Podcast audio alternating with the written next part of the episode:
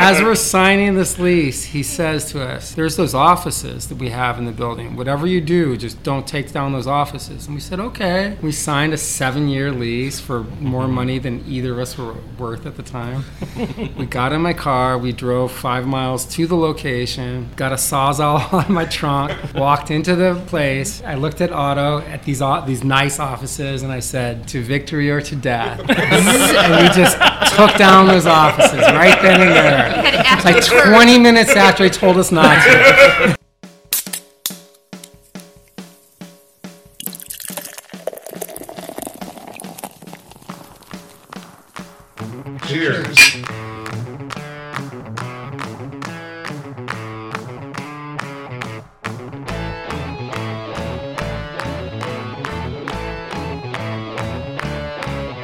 Welcome back to the Tap Takeover podcast powered by Shepherd Express. This week we got a treat. We are talking about Ale Asylum, and I did not make the trip. You guys want to tell me a little bit about it? Well, it was a fantastic time sitting down with three of the head people at Ale Asylum in Madison, Wisconsin. We sat down with the three co-founders of Ale Asylum, Dean, the brewmaster, Hathaway Dilba, the director of promotions, and a special guest who popped in later on, Otto, uh, the really the director of marketing and the other the other co-founder. Yeah, so stay tuned for the second part of the interview so you can hear Otto and his take on the entire thing. But uh, for the very first portion, we're talking with Hathaway and Dean. Uh, Andy, what sort of impressions do you come away with? I came I came back impressed just from how intelligent they were, honestly, from their uh, marketing scheme that actually went into the awesome name and marketing brand they've created for themselves, but also the, the ridiculously good beer. It's also their passion too. I mean, it really came across how passionate they are about their beer and how true to style that they want to make their beers. Uh, Dean, as we get into the interview, uh, Jesus, you'll. Uh, I'm sure you'll find this interesting. Uh, Dean's a beer Nazi. A, a style Nazi, I think he likes to call himself. he, he likes to adhere very strictly to the style guidelines, and you know it, he's taken on a very regimented approach because of that. Uh, so we should mention that we're doing a little live tasting of the uh, the Baltic Porter. You guys are going to hear uh, Dean and and Hathaway talk about this one on the episode, but this was a collaboration. Jesus, you've got the can in front of you. Why don't you tell us a little bit about it? Well, actually, I was going to ask you because I had never heard of this before. Jim brought it. Yeah, so- and uh, common, common thread to collaboration, and I just saw the Wisconsin Brewers Guild logo. And can you tell us a little bit about Yeah, this? absolutely. So this year, Ale Asylum played a major part in the Common Thread. Common Thread is a beer annually brewed by the Wisconsin Brewers Guild. So this year, I believe they had about 40 brewers come together down at Ale Asylum and brew it. Obviously, you get 40 cooks in the uh, kitchen. You're going to have a, a lot of fun. Apparently, from Dean, they just put as many malts in this and as many different malts as they possibly could, and it turned out delicious. So a little bit on the style. It's a Baltic porter. So this is generally an imperial porter style that is made with lager yeast. So it's not lagered as cold as the lager is, but is generally lagered at lower temperature. And where's this beer available? So you can find this at your uh, better craft beer s- stores uh, right now as we talk here in early September. Excellent. Very good. Awesome. So, Jesus, any uh, any questions from you on uh, what we heard? I mean, we're going to get into the the interview uh, shortly. Yeah, I guess the what I really think of Ale Asylum is the branding. I think they really have cool logos, cool packaging. Did you guys touch on that stuff? Yeah, you said you said you definitely did. right? did. He's a marketing genius. That's what they both did before they actually came together with Dean and started the brewery. Yeah, of course you got to get somebody's like you know eyes on the prize, as they say, or whatever. But you got to get their eyes on the shelves and attracted to your packaging. And I just think is like really up there. You know, you start seeing you know Karben4 starts doing this. Of course, Three Floyds has really cool stuff, and theirs is up there. I think it's really neat. Yeah, we got to talk about uh, one of their newest beers, uh, which is the Dr. Venom. Uh, it's the the new IPA in their uh, rotational IPA series, and we got to talk about. Uh, actually, it was some funny stories that Hathaway told us about how she, she was a little surprised to find that it was actually. What was it? Men that were offended by the uh, by the woman on the packaging, who was a, you know a little sexy, a little um, a little risque. No, she would have thought that it'd be women that were offended, but it was actually men who were like, "Hey, that's a little out there." So we, we got some fun stories out of uh, out of the packaging and and the uh, the branding, and it was really nice to sit down with Otto and talk about his kind of vision for some of that branding as well. And then I guess the other thing I know you guys probably touched on in the interview the uh, the relocation from the Karben4 space to their new space? Yeah, we talked quite a bit about their history, um, the struggles they went through early on, uh, the struggles even creating that space uh, because it was not ready for them to have a brewery, and then of course their transition to their new facility. All right, I think we just got to hear it from the horse's mouth now. So let's get into part one of this episode, and uh, we'll be right back with beer news.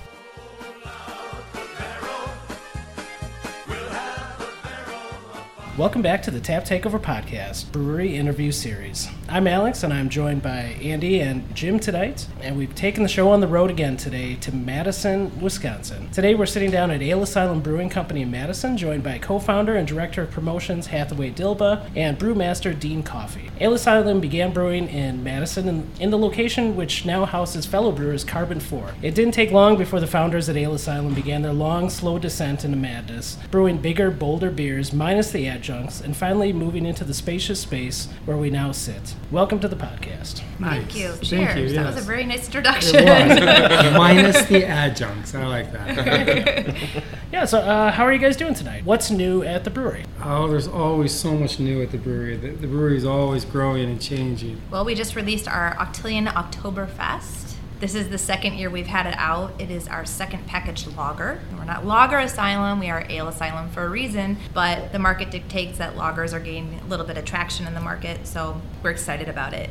Really excited about this version. Yeah, and I got to interject. When Otto and I were trying to figure out the name of this brewery, and he came to me with the idea of Ale Asylum, I said, Otto, someday I'm going to want to brew some lagers. And he said, Who cares? Do you like the name?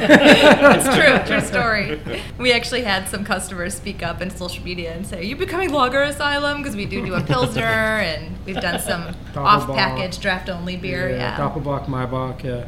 Yeah, it is a great name, and it, and it lends itself to you know being able to call uh, the folks who come in here and drink, you know, the inmates at- Right. at the Ale Asylum. So, uh, where did that really come from? Was it just a, a spur of the moment kind of kind of a name out of a hat? Honest to God, Otto and I were trying to figure out the name for this for months. And so for months, we would walk up to each other and say, blah, blah, blah, brewing company, blah, blah, blah, brewing company. And then months into this, he walks up to me and says, Ale Asylum. And I was like, wow, it's refreshing, it's different, and it has different ways you can interpret it. I like it, except I want to brew lagers. and Otto's a smart dude. He actually went to college. He's very right and left Yes, he brain. went to Went to college. I, I kind of paused at a bad spot right now. You, wouldn't- you wouldn't believe it if you met him. right? But he was poised to be an actuary.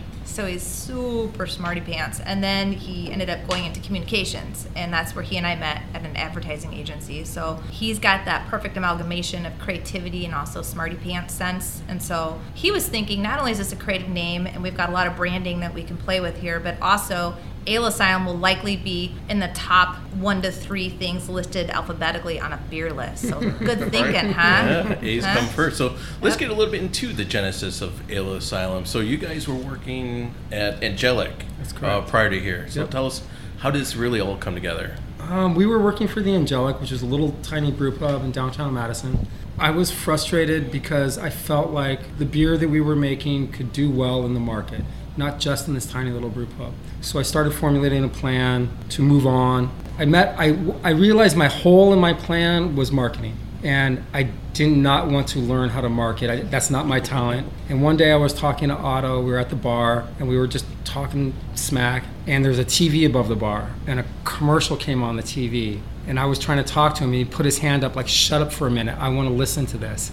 and I was like, "He's such a dork about marketing. He wants to see the commercial. This is the guy I've been looking for. Yeah, this is this is my future partners. Yeah, we partnered up and broke away from the Angelic and built the Asylum. So, did any uh, beers from the Angelic days transition over to Ale Asylum? You know, because I was going from one brewery to another, I consciously tried to, I changed the recipes, I changed the ingredients, and I even changed the techniques, how we brewed it. But to be honest with you, they still had my fingerprints all over them. So they're, they are definitely the evolution of the beers I was making at the Angelic. Does that make sense? Yes, it does completely. It's really neat. We have people walking in here with angelic gear on from time to time, and they'll reminisce about the beers that he made there. Believer's Bitter was a cult favorite. Bacno Blonde. Yep. Yep. How, how did you guys get introduced to craft brewing in the first place? You know, back in the day, most people drank my macro. You know, I drank a lot of macro in my college days. What uh, what sort of stuff were you guys drinking that made you think we need to be in the in the craft brewing business? When I was growing up, and I took to drinking beer like a duck takes to water. A block from my house was the one of the first Trader Joe's in California. And when I was a kid, I probably shouldn't admit this on radio, but when I was a kid, when you wanted to drink beer, what you'd do is stand outside of a liquor store and wait for someone to walk in and say, "Hey, I forgot my ID, and that jerk in there won't let me buy a six pack. If I give you money, will you, you get a six pack for me?" And so I would start doing that outside of Trader Joe's, and the guys who go come out would give me imported beer. And I realized in high school, and this is in the you know the early '80s, that imported beer with had way more flavor than the macro beers. So by the time I got to college, I was all over anything except macro beer. So you, you never really had the macro period in your life. That's, I mean, like that's freshman cool. to sophomore in high school. Yeah, how about you, Hathaway? What uh, what kind of stuff were you drinking? I uh, I was a Scotch drinker my whole. I'm like a little old lady in a teenager's body. I drink I drink Scotch um, most of my later years in high school, and then also uh, when I got to college, I would drink Scotch and water. And I had a friend that worked at a, a restaurant here called Porta Bella that was starting to grow a craft beer list, and he turned me on to Watney's Cream Stout. That was Good the stuff. first. Remember that? Yeah, Yeah. I would stain your clothes. You get a drop on, too bad. um, but it, it was a fantastic beer, and it had such a rich, meaty mouthfeel, and I just loved it. I thought it was just the bee's knees, and I still drink one once in a while just to remember it. So you guys have had tremendous growth over the years. Uh, you're 11 years old, which is kind of middle age for craft breweries, but you've really grown over that time. How have you managed the growth of the company, and what's the experience been like to witness that growth? Tight reins. We had tight reins. Yeah. Uh, when we were younger and in our previous space, we had a lot of really fun and exciting opportunities land in our laps. Like, oh, we want to put you in in Miami, Florida, or we want to export you out to Japan or whatever. And you hear all these things as a young brewery and you get so excited, but we kept things slow and low. Yeah, we, we definitely tried to to a controlled, slow expansion. Um, it hasn't always been because demand is demand. When people are knocking on your door and they want to buy your beer, you really feel an obligation to make beer for them. The growth has been pretty. It's been pretty fast and pretty hard. Sometimes uncomfortably so. I'd, I'd have to admit. people always ask us when we're going to knock out the south wall and, and grow to the potential of this land, which if, if we choose or if we're able to, we can expand across the acreage a little bit. And I always say, I hope not anytime soon. So what's, what's your current capacity right now? About 45 to 50, depending on the space back there. Yes. Thousand. If we max out this space, we could probably crank out about 45. Yeah. We're smart about the space. Yeah. And if, if our brewers stay really tiny, Yeah. so they can get in the middle Skinny of the brewers, gym. yeah. That's how we were. That's how we were at the old place. We used to tell the kids like, "Don't get any weight because you're not going to get around this brewery very easily." Honestly, the old place when I give tours, like, at this point, everyone suck in your gut and wiggle through these It's tanks. It's a true story. it's like going through a rabbit hole. Yeah. So how much have you expanded already since you moved into this place in 2014? Um, well, we've gone into Illinois, the rest of Wisconsin since we've been here, Yeah. And we are knocking on the door at Minnesota right now. Yep, so we've been here since 2012, actually September 2012. So it's been we've had some time to get used to the space and get used to not being able to find each other all day long because the building's so big, and to see what the brewery's capable of. So how do you drive the branding and marketing of Ale Asylum? Like, what do you go into every day when you're thinking, how can I promote this company? Well, I'm I'm Otto's co-pilot. Uh, we worked together uh, in marketing promotions for many years, and we we have the same kind of macabre edge to our copywriting and our branding. Uh, he's an amazingly gifted graphic artist, so he's done most of our designs himself, or his logos. And then uh, we just kind of think what what can cause a, a fraternal sense to our brand. Seek asylum. What does that mean to you? Does it mean to seek asylum like an insane asylum or seek a safety place and we just kind of leave it up to our, our customer base to decide what that means for them so we just try to engage people and to kind of get into their heartstrings a little bit make them laugh but also at the end of the day we're just like everyone else we're hardworking people and we have fun at what we do. We love what we do, but we work hard at it. It's extremely smart to go that way too, to let the, your customer decide what it means to them. Yeah. Yeah. They like it. I have a lot of people approach me at festivals and talk about it, you know, and, and say that they laugh when they see like the inmate thing. Or um, we haven't been doing that quite as much lately. We're trying to think of a new way to Yeah. And it, to brand ourselves with that. I love the name Ale Asylum. Let's go back to that for a second because a lot of people think of insane asylum. But when I first heard it, I thought of safety, you know, like a safe house asylum, an asylum for ales. I think, that leads to your tagline, right? Fermented in sanity. Yes. Had Yeah, a we pause there for out. dramatic Yep. effect.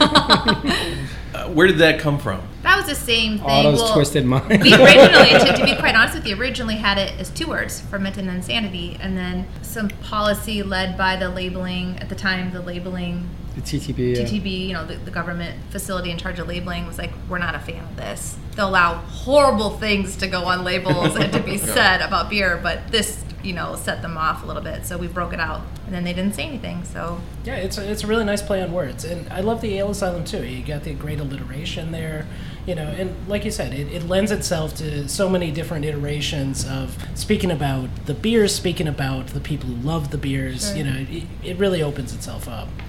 So one thing that we always love to ask our brewers is if you could take over the taps at the Tap mm-hmm. Takeover podcast, which beers would you guys choose to kind of tell the story of the brewery? You know, if we gave you let's say five or six taps, which beers would you guys choose? Well, we would choose the uh, five or six beers that are right here before you. surprisingly. We should mention we're doing a little live tasting as Yeah, we do here a on the Tap flight. Takeover podcast. I'm Yeah. trying so hard not to spill on the equipment. Yeah. I'm scared to touch anything. So the first beer is um, what we call now unshadowed. I can tell the history of this. Yeah, Absolutely. Yeah, That's this yeah. lighter one right here. And the it's nice a haze. it's a very traditional German Hefeweizen. It's a German wheat ale. You guys know what I'm talking about. Yeah, very golden. I mean, very opaque. You, you can barely see through this Yep. guy. So uh, unfiltered. Unfiltered, absolutely. So can I really tell the story? Yeah, that's fine. So when we started this company, like way back when, Otto was married to Hathaway, and the story goes like this: Otto says, comes home to his wife and says, "I'm going to quit my job and uh, build a brewery," and she says, "Oh hell, no, you're not." and he says, "But honey, I'll name a beer after you." And so that beer was originally called Hatha-Weizen. Oh, And it was my favorite recipe that he made at the Angelic. You had had an original recipe when he was at the Angelic, and I can't remember what it was called.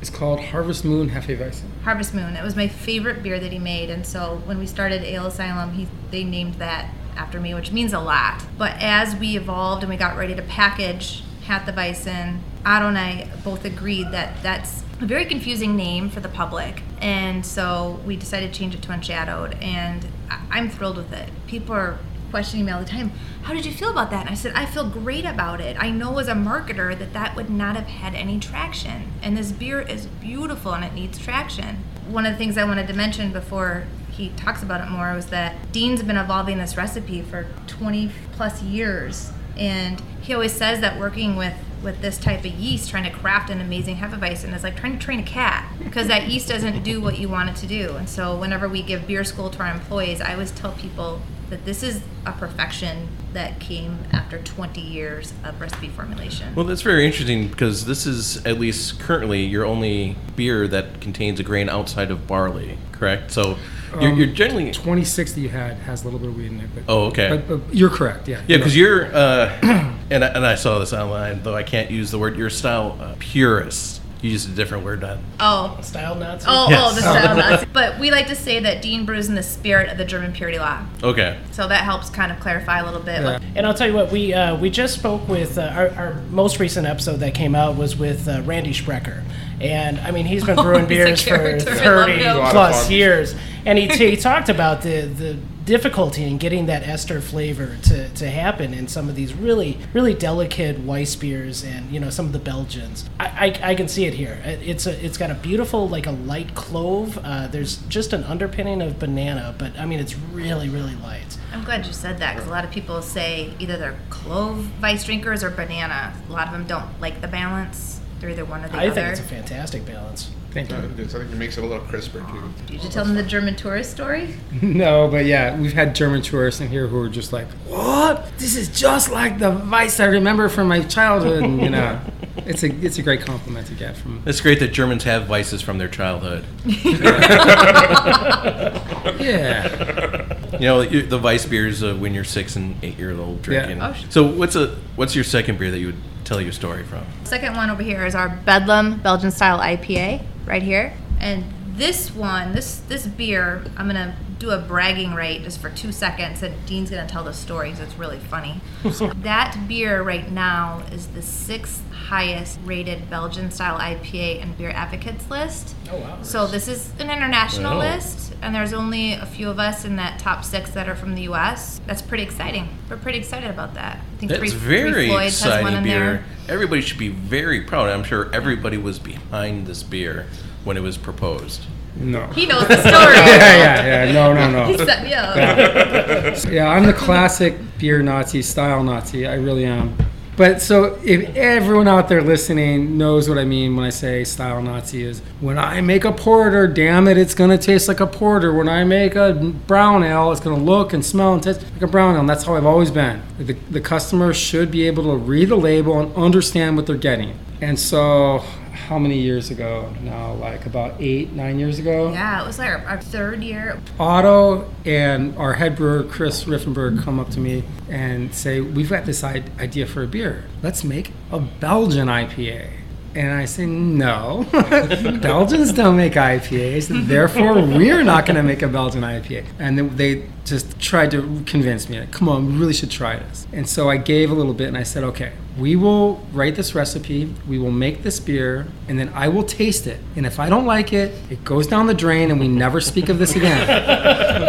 and they both high stakes. Yep, Yeah. they both signed off on that. So Chris and I sat down, we wrote the recipe, and it literally made me so uncomfortable. I left the country so they could brew it. and I'm not joking. I left the country. I went to Costa Rica. My wife and I got married. We came back here, and they were just giddy like little high school girls. Just, yee. You gotta taste this. You gotta taste this. And I was like, this is really something interesting. Let's see where this goes. And that's how Bedlam was born. He told us we couldn't let anybody try it, but of course we did. We didn't. we didn't sell any off-site. I mean, we couldn't help ourselves. The the response was, you know, a lot of times people would take a sip of it because it was so different. That Belgian yeast just softened the, the crud out of the the citra hops, and they take a sip and they. And you're thinking, are they gonna like it or hate it? What's this look like? Is this like I can't even stand this, or is it? And people just be like, oh my god, that is amazing. You have to package this. And this was before the citra hops started Yeah. to really take off. This was like the first year before Citras really came out. and they're patent. They're really hard for little guys like us to get our hands on at the time. So we kind of went out on a on a limb on this one, t- Yeah. took a big chance, and it was a touch and go where we had to contract out a lot for the hops, and Yeah. sometimes we had a shortage, and we'd have to go out on Brewers Association forum, and anyone have any citra hops they want to trade or sell, and so it was kind of a rough few years before we put it year round. Yeah, so walk us through what we should be tasting in this. How's the malt base and the citra hops and that yeast come together? And that's just the name of it is Bedlam, and I think that captures the flavor profile better than anything else. Bedlam, is, for anyone who doesn't know, is a famous insane asylum in England, and the word Bedlam has come to mean chaos. And I think that the flavor and aromas of that beer are chaos. They really are.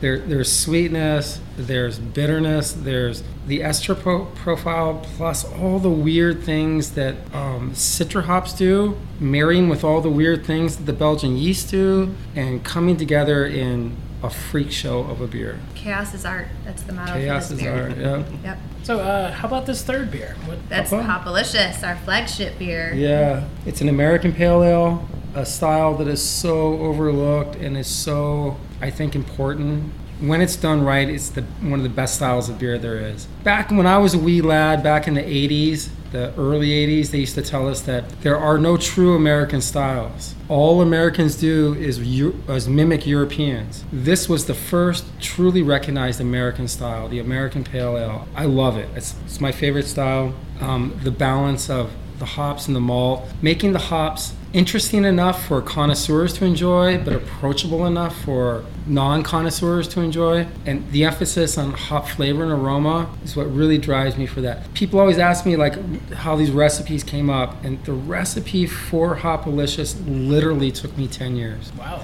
10 years of trial and error and beating my head against a brick wall. Was that mostly home brewing, or were you doing this at uh, Angelic? Yeah, Wow.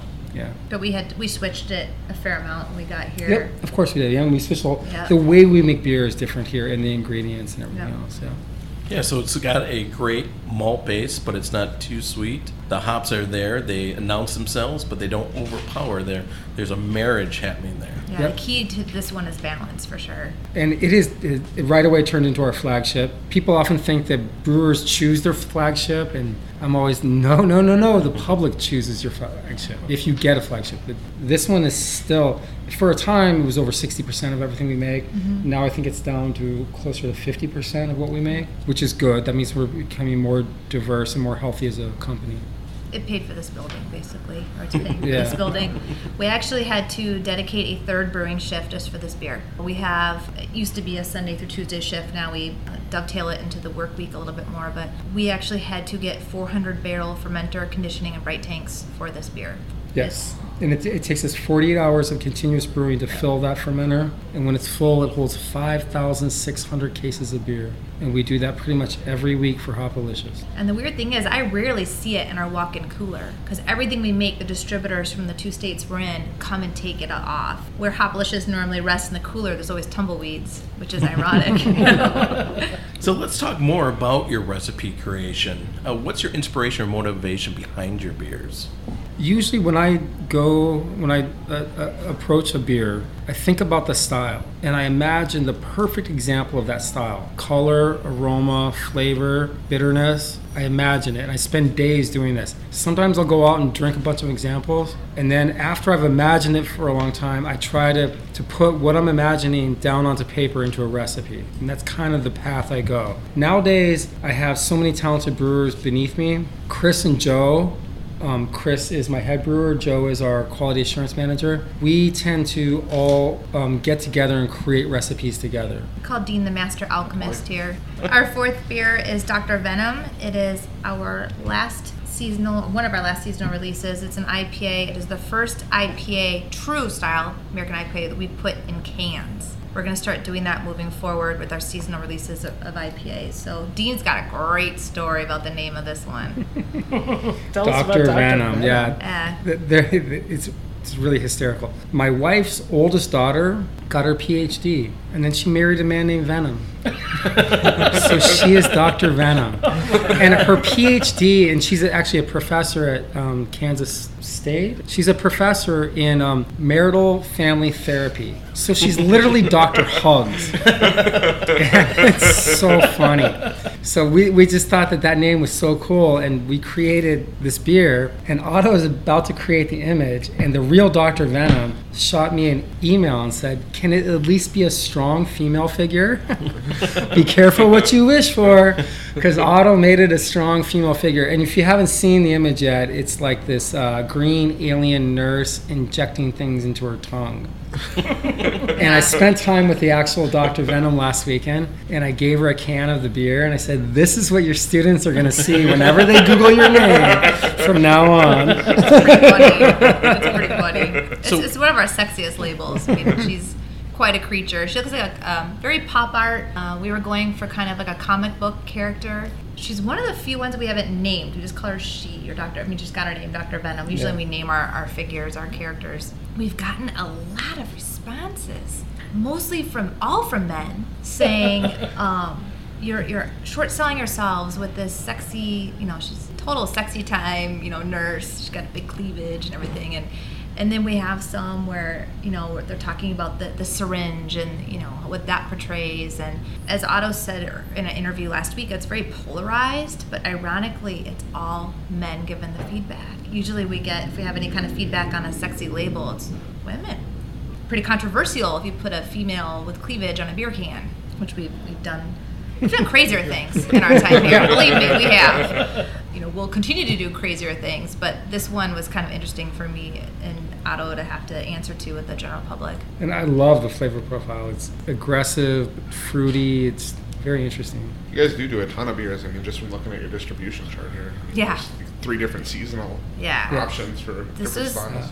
the most aggressive year we have ever had and you know you, you want to i want to tell you guys and i want to tell whoever's listening to this that we plan these releases six months in advance but literally it just it creeps up on you. Like we, octillion came in august 1st we all went oh my gosh octillion's here and it's taking you know off really well but um, this has been a crazy year. You can't rest on your laurels at all and that's On exciting today's for us. market, yeah. Yeah, you always have to be pushing yourself. Yeah, and you know, we I, I feel very strongly about this that you know it's not really competition as as long as everyone's making a good beer and they're they're doing well by each other and collectively working for the good for our industry, it's okay. Don't put a shitty beer out there. Don't try to market it with pretty packaging and it's a crappy beer. It just there's no room for it. You know, the consumers don't deserve that. So I really do like this uh, Dr. Venom. It, the Mosaic really does speak in this one. Uh, Mosaic is a fantastic hop. It's used very often in the uh, the single malt series that a lot of folks do. But when you when you kind of reinforce it with some other hops like you have, it, it's it's beautiful. You got a really nice IPA here.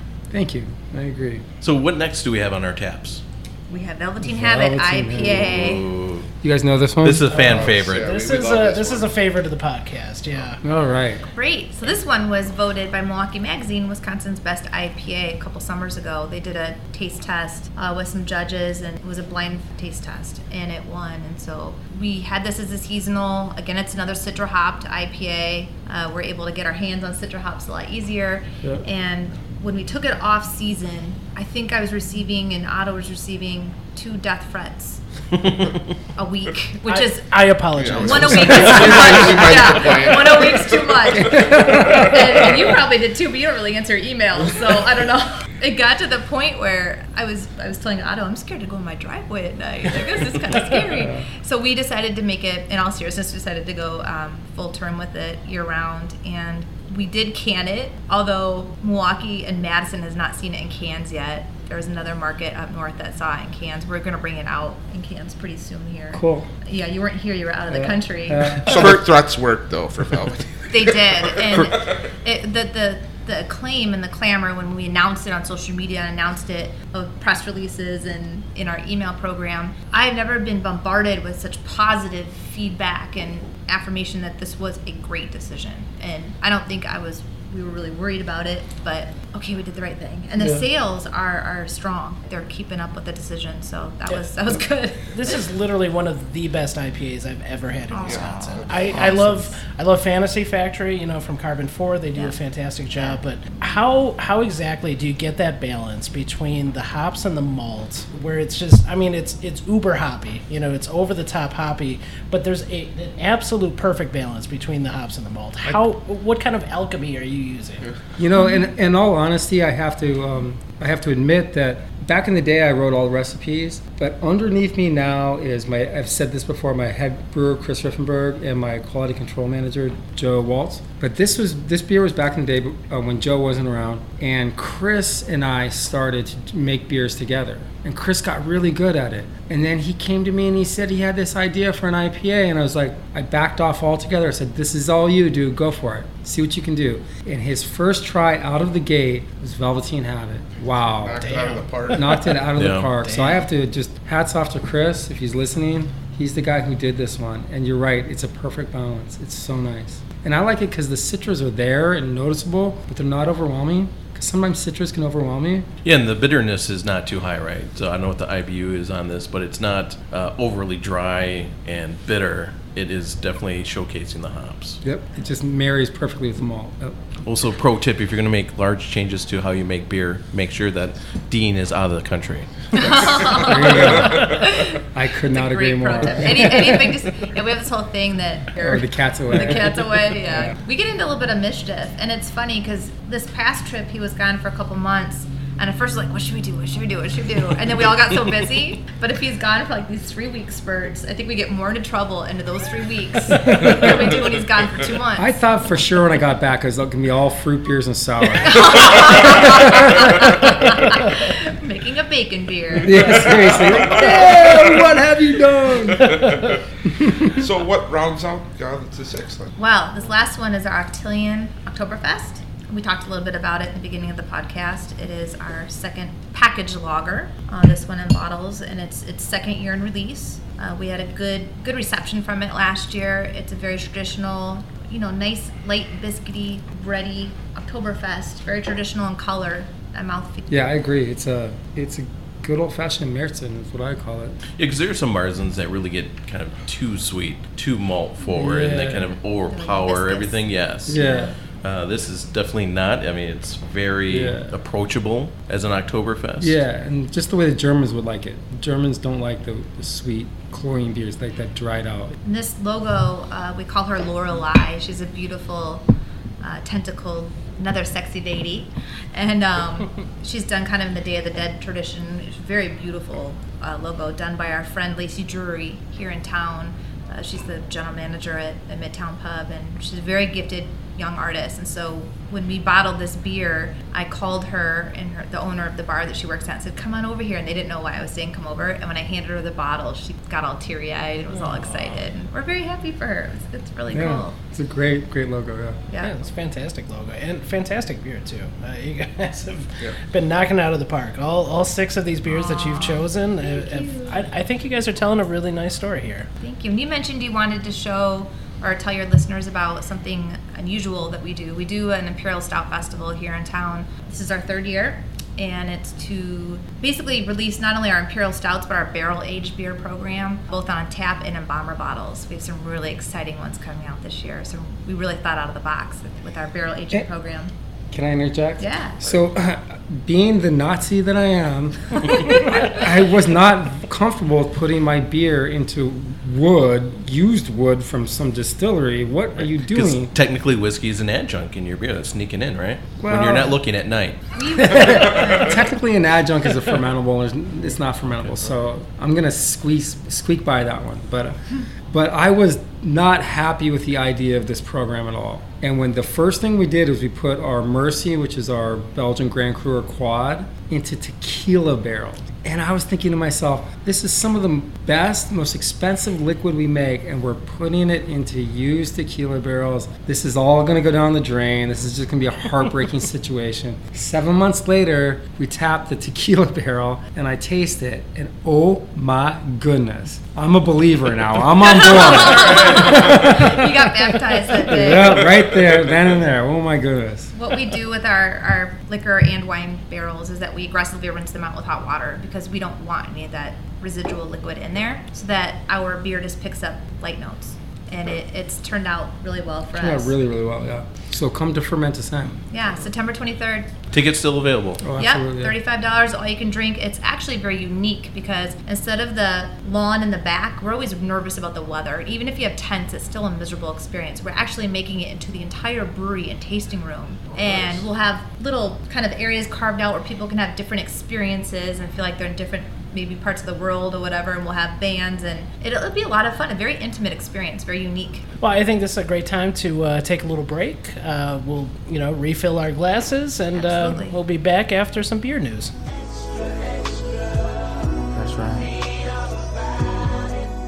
Welcome to another edition of Beer News. This episode's easily accessible beer is a new one by Broken Bat called Socks that debuts this Thursday, September 14th. Socks, named in spirit of the Red Sox baseball team, is a malt forward classic American amber ale. Socks clocks in at a very drinkable 5.1% ABV and will be around for the next few months. Make sure you stop at Broken Bat, located at 231 East Buffalo Street, to grab a couple of pints of socks this fall. While we're talking about Broken Bat Brewery, you can check them and four other local Milwaukee breweries out this Friday, September 15th at the Shepherd Express Street Eats event. The, this Milwaukee Craft Brewery League takeover will include Straight Ched and Apricot Pale Ale and Cory Cory, a Mexican lager infused with lime brewed especially for the folks at Shepherd Express. Highlights from friends of the show, D14 and Mobcraft, include Chocomatic Love Machine, a dark chocolate ale, and Batshit Crazy, a Mobcraft coffee brown ale. St. Francis Brewery will have a German Weissbier and a Dunkel. And saving the best for last, we have our new friends at the Explorium with their Oktoberfest and their Cherry Chocolate Stout, a collaboration with Cigar City Brewing from Florida. Trust me, you definitely want to try this one. And we have heard that they will be releasing a barrel aged version of this on Black Friday as well. Get on down to Street Eats this Friday at Catalano Square in the 3rd Ward and soak this great beer up by grubbing out at the many fantastic food trucks Milwaukee has to offer too. In brewery news, our friends at Raised Grain will celebrate their second anniversary by throwing a big party. Join them for an outdoor celebration at their brewery and tap room on Saturday, September 23rd from noon to midnight. They'll have bands throughout the day and will be pulling kegs out of the cellar from their special beer releases earlier this year. In festival news, September 16th gives you two festivals to choose from. For our friends to the north, beautiful Door County hosts the Egg Harbor Ale Fest. Enjoy craft beers from 40 different brewers. There will be more than 100 different craft beers to sample. Bring your friends for a fun day of tasting and sampling. The event runs from 1 to 5 p.m. with early admission available to VIP guests at noon. And for our friends to the south, Racine has its annual Great Lakes Brew Fest at the Racine Zoo. It's their 12th year and features unlimited sampling of more than 250 craft beers and sodas from nearly 100 brewers on the beautiful shore of Lake Michigan. All paid attendees will receive a souvenir tasting glass. Food will be served by local restaurants and will be available for purchase. The festival also features live music, including performances by the world renowned Kilties Drum and Bugle Corps. September 29th, Ale Asylum in Madison has its annual Ferment Ascent Imperial Stout release and festival. A commemorative 16 ounce logo glass, a 6 ounce sample pour of each Imperial Stout, access to one of a kind aged releases and vertical tastings, and free perks throughout the festival. And this has been Beer News.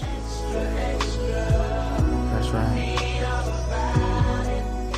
Thank you, Andy, for yet another fantastic beer news. Thank you, my man. But before we get back into the interview, let's talk about something really special Common Thread. Uh, this is a collaborative beer put on by the Wisconsin Brewers Guild. It's a Baltic Porter this year. Tell us what we should be tasting here. Well, first, a little background. Um, the common thread is um, it is a, uh, a collaboration. We try to include as many brewers as we can throughout. It was Madison, now it's throughout the state. It's been done at different breweries around southern Wisconsin. This is the first time we did it here. We chose the Baltic Porter because it's a fun style. It's got one foot in the ale world, one foot in the lager world, and we thought it'd be fun for all the different breweries to get involved in. Joe Waltz, who's our quality assurance manager, headed the project, very patiently took um, ideas from every brewer in the state who wanted to participate.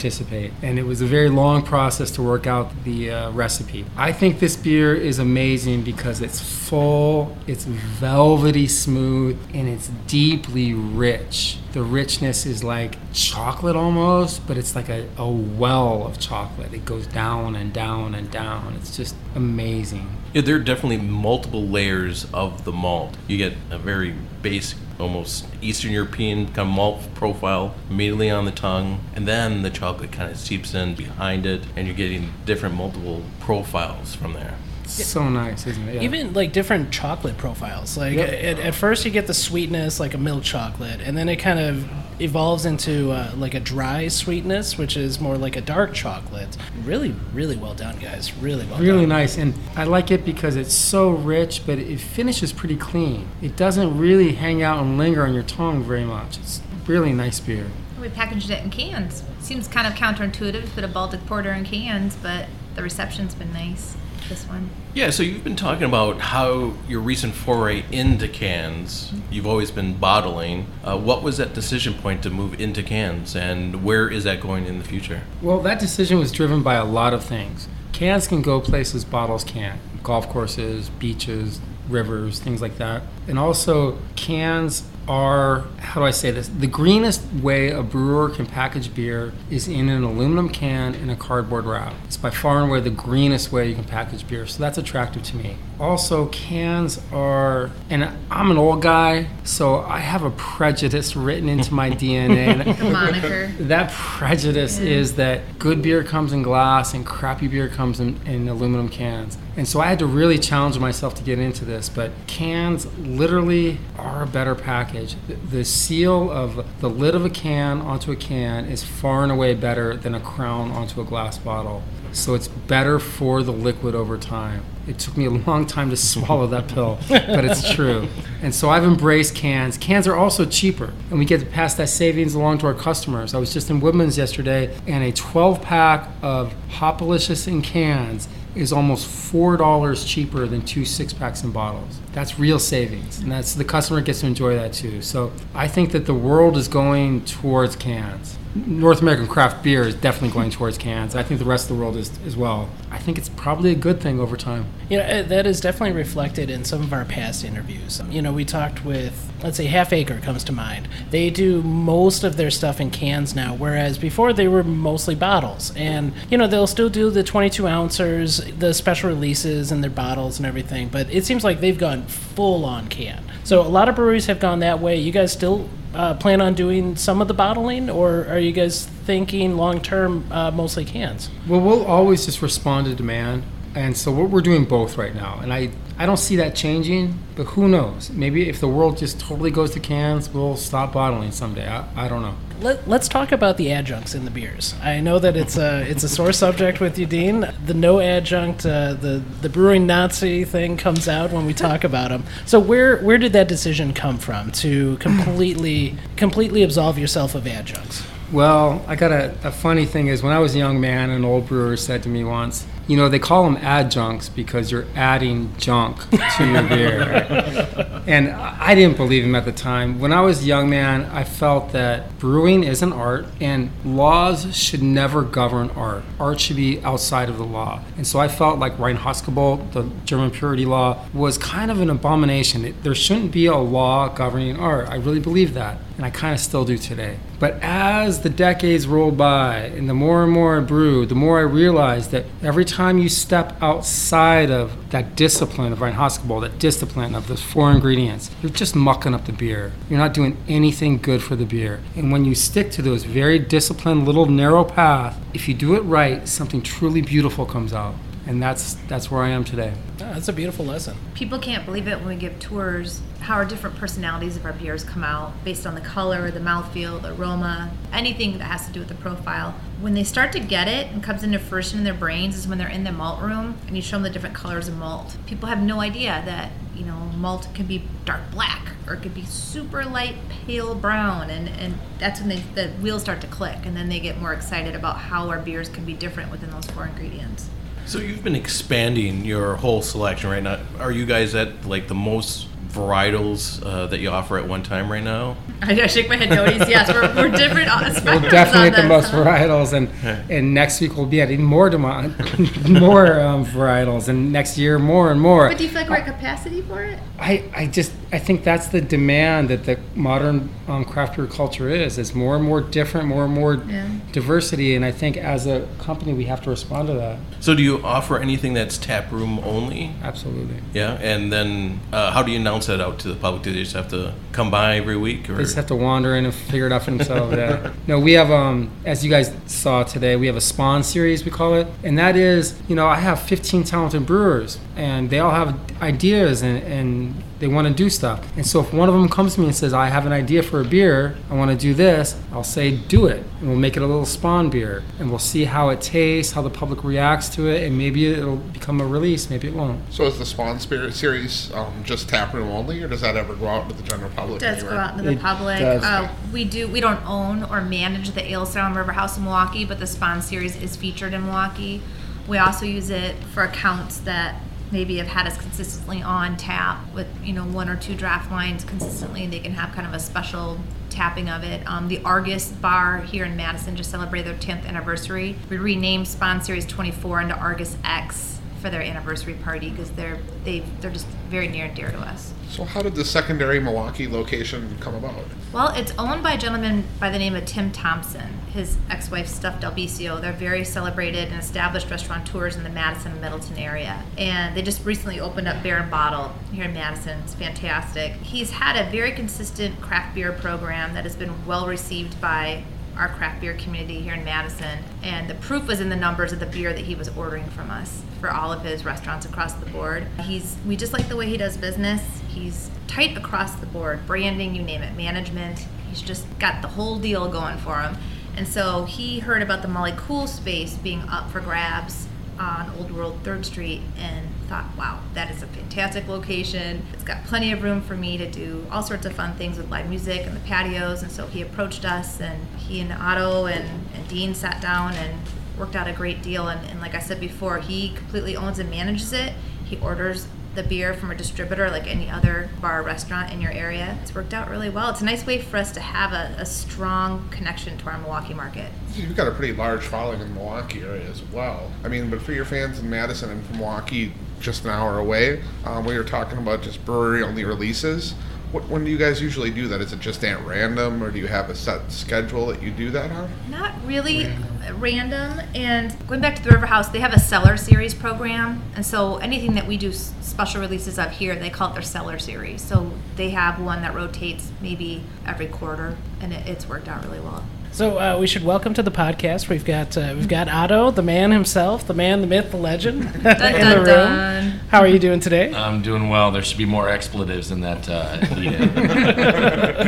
So, uh, so Otto, we, we talked about the uh, the brand name Ale Asylum, and you came up with that yourself. And a lot of the branding is is all of your brainchild. What has that meant to you to, to have not just your your ideas on a bottle, but your ideas so well received? well, I, uh, I like the fact that you can uh, get whatever you want to get from them. Okay, so it, well received, not well received, it's all uh, you know up to interpretation from the consumer, and that's that's a nice thing. It's a nice spot to be in because I get to be uh, a little on that creative side of things, and and hopefully connect with some people, and, and maybe some people don't connect with it. But the biggest thing about it for me it has been since day one, since before the company even started, was just being able to uh, partner with somebody that I respected that was doing what I thought was a great job within his specific industry, uh, in, this industry in beer, in that deserved good representation. And so it, it, makes me want to work as hard as I can to match up with the beer because what those guys do in the brewery is top notch, world class. And so uh, there's a lot of times where I'll bring things to Dean or anybody else around here and I'll show them to him. And Dean, especially, it was like, I'm not sure I'm digging that, and he'll tell me why and what the specific reasons are, and and I, that kind of honest feedback and that honest dialogue back and forth, I think it makes us all better across the board. We do that with the beer, we do that with the branding. It's a it's a nice partnership to be able to do that back and forth. So now that we have the three here together, I mean, basic foundation. I was busy drinking, guys. Sorry no, that's that's a good problem to have, right? Always a legitimate What- excuse. Can you give our listeners maybe a crazy story or, or two from the from the startup days? Oh, I'm going to keep my mouth Which shut. one are you thinking about?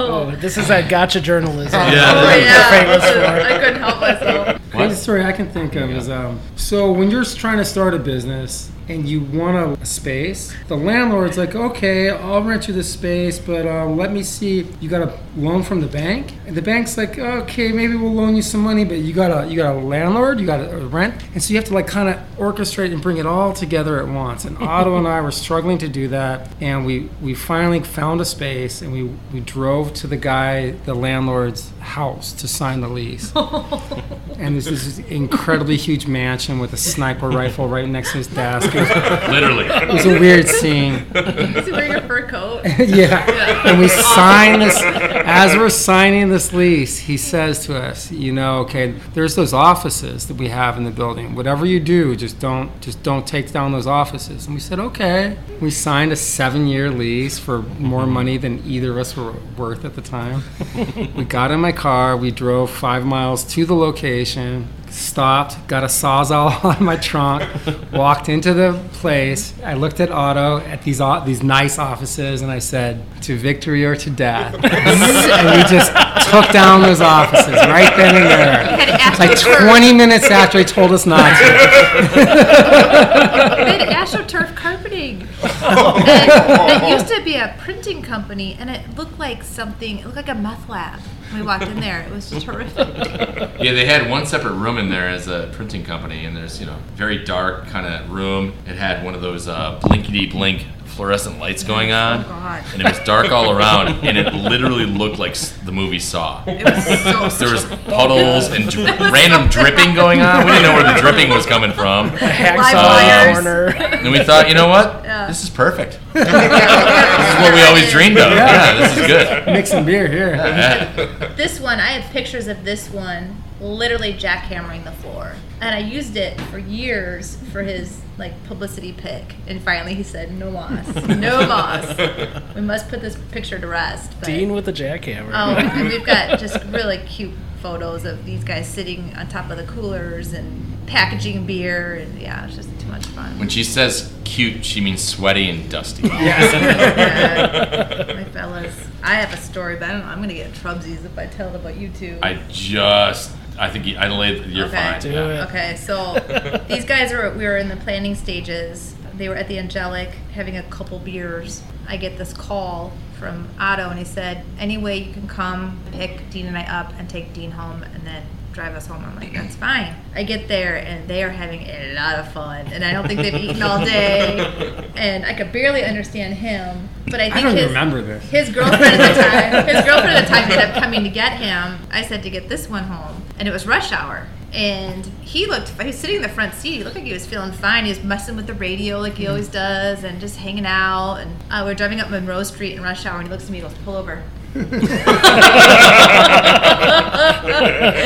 there's a woman out in the front of her house with her two kids. and here's Otto just out the door. Puking? Puking right in her front lawn. Oh, I never heard that story. Mess. Breaking news. I have to. I have to. I have to. I have to mention at the tail end of that story, we hadn't made any beer yet. It was not off of our beer. It was off of somebody else's beer that wasn't as good. Taint, tainted beer. It was tainted beer. I, I, I blame it on the tainted beer. But that was one of my, and he's such a champ. You know, he gets back in the car. He's like, "Hey, let's go out and eat." right away. But it was Get pretty funny. drink in the way This home. mom was super cool. Like, and, um, I remember I said something like, "This is history in the making," and I didn't tell her why. But if she recognized you down the road, that would be pretty funny. Yeah. That's how you start a brewery, kids. she was a good sport. She was a super good sport. No, if she hears this podcast, she'll know who to sue for the uh, you know for the uh, the psychologist payments for her kids. God, it was funny. We were traumatized that day. I'm on Monroe Street. You can't pull over on Monroe Street. The first of many children we've traumatized. God, yeah. All right, so uh, how do you guys? Uh, you guys have a, a variety of beers, as we've talked about. How do you guys get that out on social media? How do you guys get? How do you guys market? I guess is the, the big question. How do you get the beer that you brew into people's mouths? That's the million dollar question. That is, yeah, in a variety of ways. We used to rely on before social media word of mouth. We were very grassroots. We had no marketing budget. Luckily, Otto and I have had that experience where he and I have worked in higher profile advertising situations where I had a budget of three million a year, and then I went to that. He worked on that project too, and then I had we had nothing. For us in that part of our career, it was actually a really time timely challenge for us to do really strong guerrilla marketing. And then Facebook came about, and this is before Facebook for Business, and we made a Facebook friend page for the brewery. Four months later, they came out with Facebook for Business, and we had to shut down the friend page and switch over. Then we just kind of slowly built on to Twitter and Instagram. Again, no paid media at all at this point. And then as we grew, moved into this space, we took on a print and radio advertising program. So it just kind of grew. And when new beers come out, we just across the board use all of our channels. It starts when the usually when the beer's in the fermenter, I will take a picture of that and put it on social media, and people go crazy. I did it for Octillion early on this summer, and it had something like 375 likes. You know, people get really excited about that. They want to know what's on deck. They want to be the first to share it. We have a very savvy social media audience.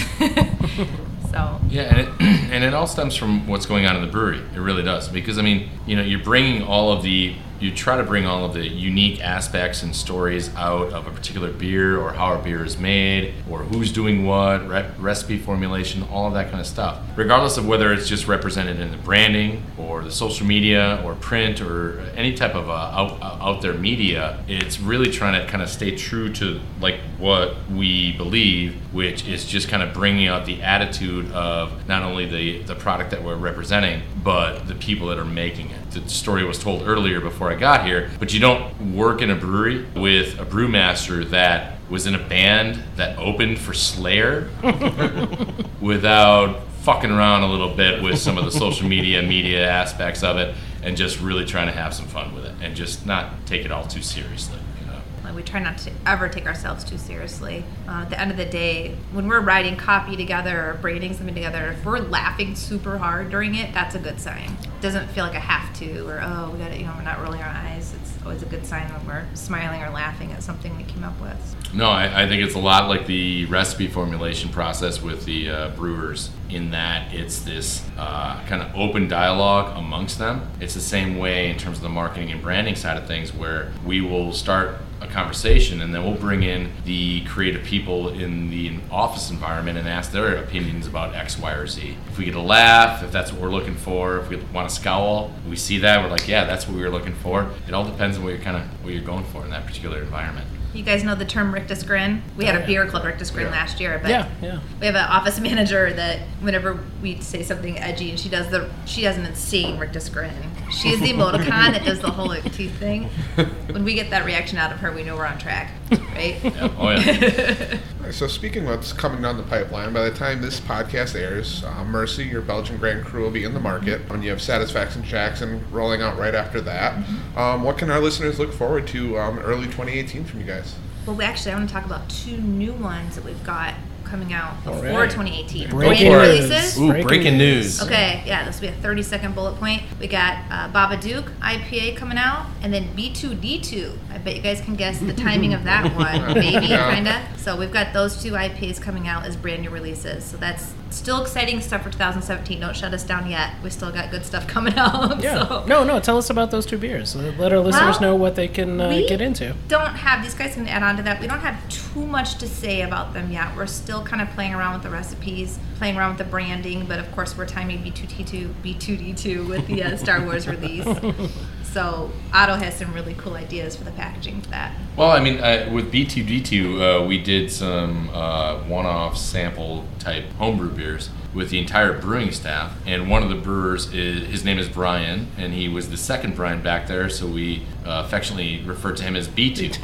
and so his particular homebrew that he brought to the table that week for these homebrews that we did was B2D2. We came up with the names, and he's like, "Yeah, I like that name. We'll do it." And so now we're bringing that name out into the forefront thanks to the new Star Wars movie coming out. And he's got a thick hand in the development of the recipe of that beer, uh, Brian Seabach. So uh, yeah, it's uh, it's kind of nice uh, when you get a chance to kind of play off of the people that are you're working with on a day-to-day basis and make something happen that way. That, that actually brings up a good point. How much, uh, how much input to the folks in the brewery that's working for you? How much input did they actually have on the uh, the recipes? Well, I think it varies d- depending on the recipe. Um, I think a lot of it is uh, strongly led by uh, Dean, Chris, and Joe. Dean can probably speak to kind of the like the environment that they all work from. Yeah, he said it just right. It's mostly me, Chris, and Joe, but we are always open to idea. Anyone who has an idea. And if a guy comes to me and he says, I have more than an idea, I have a full blown recipe I want to try, we'll let him try, and that turns into a spawn. We and had that's, a- that's uh, the original B2D2. Started out that way, yeah. We had a young, he wasn't brewing yet. He was working in our cellars. A a young man named by Ryan Keegan. He's now brewing for us. He came up with a recipe formulation for Spawn 14, which we put into bombers for Ferment Ascent Festival last year. Happened to be one of the most expensive beers we've ever made. And I think it also clogged our brew kettle a couple times. So we would rid- love to make this beer because people love it, but we cannot. Yeah. Uh, it was just like the hop additions. All right. So to was put this in funny. perspective, hop additions for Hopalicious range from two to twelve pounds. For this beer, it was like 30, 40 pounds an addition. It was ridiculous. That was just the brew kettle, right? that was it the dry? brew kettle. Yeah, that's no. We're Yeah, talking that's brew just- house. that's just in brew the brew house house. Yeah. Not to mention dry hopping after that. Yeah. It was. yeah, it was clogging things and was just so wasteful. But the beer tasted great. It was fantastic. Those bombers were crazy. I mean, people are calling here, more Spawn 14? And we had sold out long before that. So kudos on him. You know, he hadn't even started brewing yet. Yeah, but I don't think we'd let them do any recipes anymore. the brewers are still suffering after the uh, clog. Still licking our wounds. Yeah. So B2D2 is kind of dancing around some trademark names. Have you guys ever struggled or had challenges with the names? Yeah, there's always challenges with the names for sure. Uh, but you know, you can at, at least in this day and age, you can do some research and you can kind of get your your your hands and your head around where you may or may not be in terms of a name being taken or what if it's taken. If is it in the industry? Is it a different industry altogether, which makes it a little easier. So that's a constant battle for all of us. We've had a, our own share of deep, long battles, which we won't specifically get into here. As Dean clenches his fists and wants me to go off on this. but uh, you know, it's just it's I guess I guess it's the nature of the beast when you're in a, an exciting industry like this. When things explode, you know, sometimes you're going to get those kind of head-to-head situations, and 99 times out of 100, they're resolved amicably. And you know, that one time out of 100, and we were involved in one of those. Yeah, it's uh, it's unfortunate, but uh, you, you, you try to respect the other people's positions, even as even if you believe it's as stupid as the day is long. So, Dean, what's your perspective? I softened that. I softened it. yeah Can't talk about carpet bombing. I yeah. yeah. uh, a brewery approached us and said that um, one of our names was overlapping too much with their name, and it was complete bullshit. It really was, and we kept trying to reason with them. Like, okay, well, we'll do this, and they would say, no, you do that, and we would say, oh, okay, we'll do this. Like, no, you do that, and it went back and forth like that to the point where they just shoved us into a corner. And I remember writing Otto an email saying, "Damn the torpedoes, damn the cost." Let's go to war, and we did. we just brought hired out, brought out the sawzall and Yep. just went ahead. Get the saws all out. That's how we'll solve this. But we hired uh, trademark lawyers, and they were like, "Why is this happening? This shouldn't. Be, this other brewery is insane." And the joke I always make is um, that brewery challenged us to a knife fight, and we carpet bombed their village. and as soon as our lawyers were done with them, they were like, "Okay, we're done. Let's ba- let's stop, stop." And at the tail end of that, we come to an agreement now. Yes. and, and, and as, as contentious as those kind of situations were, and they, they really were, uh, this is just scratching the surface. But I will say this is that at the end of it, it all ended up with tens of thousands of dollars in legal fees, with a thousand dollar payment in the acknowledge the acknowledgement that they had defended their trademark. So after tens of thousands of dollars of legal fees on both sides, they could have just approached us at the beginning and said, "Hey, let's do a little kerfuffle here, back and forth, and then we're going to ask you to just pay a nominal amount." This is a lesson for everybody in this industry, mm-hmm. including us, if we were to ever get in that position where if it's if it's the same name, you got to defend it. Literally, if the name is Otto, and I get it, but if you think it's somewhat similar, could you really find some common ground? Save your money for I don't know, uh, tanks, beer, raises for the hardworking people in the brewery. Could, could we just all agree on that? So I mean, there's all these different types of situations, but it, at the end of it, it ended in a nominal payment to recognize that they had defended their trademark, and it was like we could have just done this at the beginning. We would have cut you a check, and we would have all been able to pay for three tanks.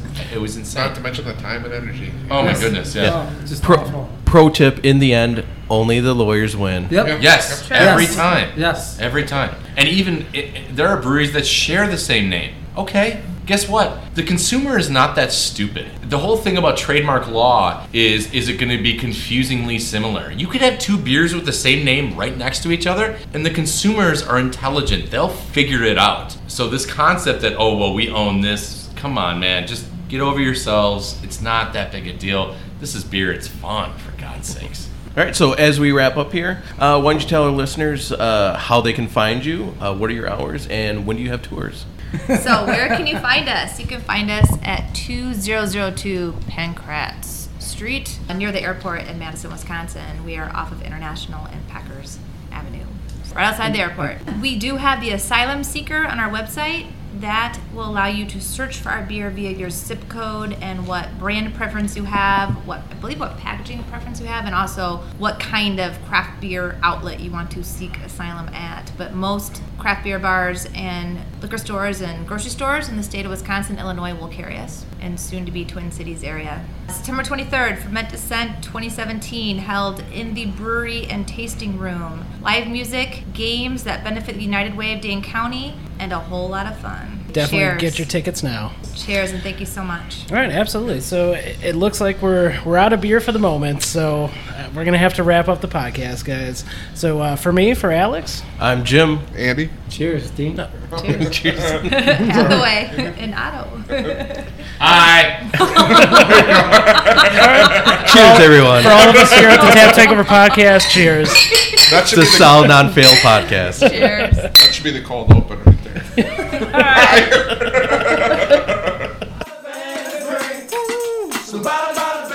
All right, awesome interview, guys. Ale Asylum, one of my favorites, and it's just awesome hearing what they uh, had to say. And it was, I just felt like I was there. It was really cool. But we're obviously continuing the tasting. Alex, what do we got here? So this is the impending Descent, D E S C E N T. Now this is the Russian Imperial Stout, which has spent an entire year in the tank. Just aging away, gaining flavors, gaining layers of flavors. I'm a big fan. right right off the bat, I'm a big fan. The the chocolate notes and the, the roasty notes are really coming at me. But this isn't the only beer available at the festival, which is upcoming. So Jim, why don't you give us a little bit of a lowdown on what our fans can expect? Yeah, so there's uh, not only the impending descent, there's also the impending dissent, uh, which is going to be a Belgian style imperial stout. And that is dissent, D I S S E N T. So You a are little, correct. Little play on words there between descent, as in a descent into madness, and dissent, as in showing uh, disdain for uh, authority figures. Yeah, so this is uh, very similar to almost kind of Dark Lord Day over at uh, Three Floyds. They got the release of their biggest beers, a lot of bands playing. Otto was a lead guitarist for uh, a very popular band uh, back in the day, and so it's really going to come together in this festival. Well, let's speak on this beer. Like I, I just love the punch in the face in the beginning and then the smooth on the tail end. Just, just a really good beer. I guess. Andy, what do you think? Like Dean is, it's true to style. It's just a straightforward stout that's been aged in a tank for a year. It really mellows it out. Yeah. Yeah, you get a lot of the licorice that you get in a traditional Russian imperial stout. That is generally masked a lot when it's aged in bourbon barrels. Yeah, and I think you said it the right way, Andy. Uh, It's true to style. You know, just the way that Dean does it. He's a bit of a style Nazi, but he, he does it with such efficiency that you, you can't fault the man for it. It's it's pretty darn good stuff. And what he does venture out, he does it in a very well thought out way, which is uh, I don't know. As, as a beer drinker, I'm I'm a big fan of Ale Asylum and what they're doing. Anytime that I get out of Milwaukee and I head out to Madison, it's a it's an absolute must stop. Whether I'm stopping at the brewery or I'm stopping at the liquor store, and uh, I even stop at the location here in Milwaukee from time to time. So who else has some thoughts on the beer here? This is it's a big boy. It's coming in at uh, ten and a half percent. You know, which is well well within our aging guidelines that we like to tell people. Eight to eight plus percent is is ageable. This is well into that. So I- I've laid this one down about a year. It's it's taken on some nice notes. I don't know if I would lay this down much longer.